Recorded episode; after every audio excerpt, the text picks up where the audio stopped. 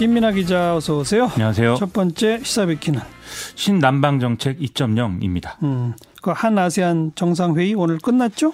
그렇습니다. 아세안 10개국 정상에 참석한 가운데 문재인 대통령과 이 아세안 의장국인 태국의 프라유 차노차 총리가 공동으로 주재한 특별 정상회의가 이틀간의 일정을 마치고 오늘 종료됐는데요. 어, 문재인 대통령과 아세안 정상들은 공동 언론 발표문과 공동 비전 성명, 공동 의장 성명 등을 채택을 했습니다.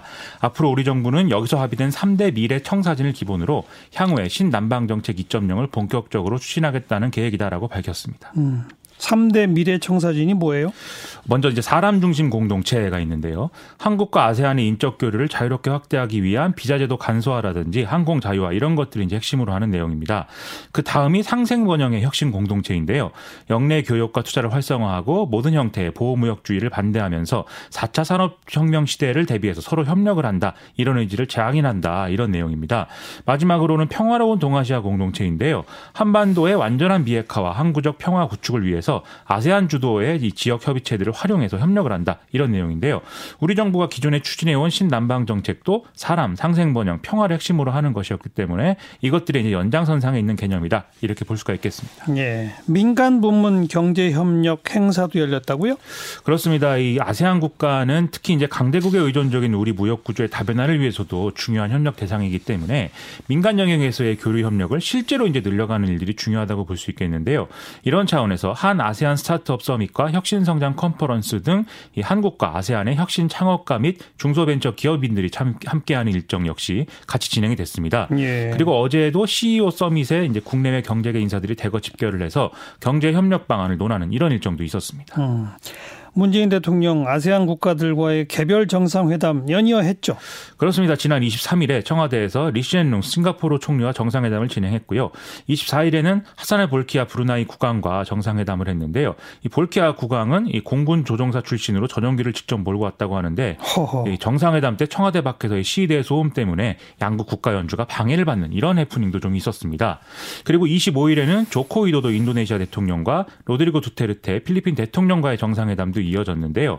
여기서 이제 조코 위도도 인도네시아 대통령이 문재인 대통령을 우리 존경하는 형님 이렇게 불러서 화제가 되기도 했습니다. 예, 예. 아, 두테르테 필리핀 대통령과의 정상회담에서는 현재 어느 정도 합의가 이루어진 자유무역 협정의 최종 타결을 내년에 이룰 수 있도록 노력하자 이런 합의가 이루어졌고요.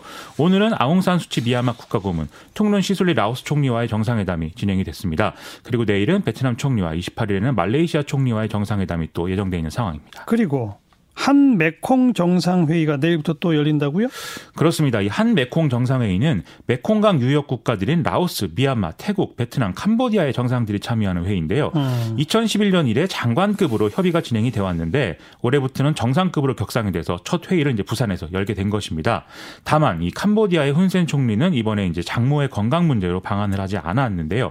아무튼 오늘 저녁부터 환영 만찬이 진행이 되고 내일 정상회담 정상회의 이후에 한강 메콩강 선언 채택 대책과 함께 공동 언론 발표를 한다는 예정입니다. 또 아무래도 이제 메콩강, 한강 이렇게 얘기가 나오는 만큼 부대 행사로 한 메콩 생물 다양성 협력 특별전도 열리고 있다고 하는데요. 여기서 세계적 희귀족인 미얀마 별거북과 나무늘보, 원숭이 등의 표본과 도감도 이제 볼 수 있다고 하고요.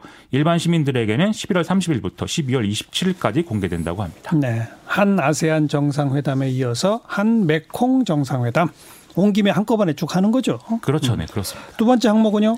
뒤늦은 항의입니다. 뭐죠? 국방부가 오늘 서해 군통신선을 통해서 북한의 해안포 사격에 항의했다고 밝혔는데요. 예, 예. 이 해안포 사격은 9.19 군사합의 위반이라는 점을 지적을 하고 강력한 항의와 함께 재발 방지를 촉구했다는 겁니다.